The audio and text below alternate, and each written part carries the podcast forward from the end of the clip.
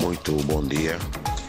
O Jornal Diário de Moçambique destaca na sua edição de hoje os seguintes temas. O Presidente da República, Filipe Nussi, que exige a adoção de soluções sustentáveis para o descongestionamento da, do tráfego na Estrada Nacional número 4, esta que liga, portanto, Maputo e África do Sul.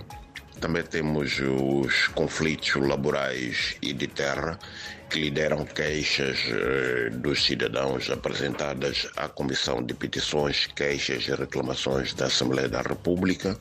O Instituto Nacional de Saúde está a avaliar a imunidade contra a Covid-19 no país através de um inquérito que vai abranger 5 mil famílias.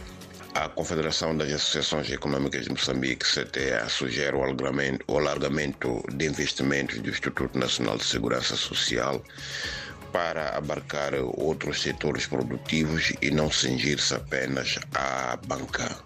Também destacamos os médicos moçambicanos que vão decidir na sexta-feira sobre a prorrogação ou não da greve que estão a observar há já algum tempo também temos uh, o Secretariado Técnico de Administração Eleitoral, que já tem uh, eh, 4,5 milhões de mil milhões de meticais para despesas eh, de votação nas eleições que vão ter lugar no dia autárquicas vão ter lugar no dia 11 de outubro próximo.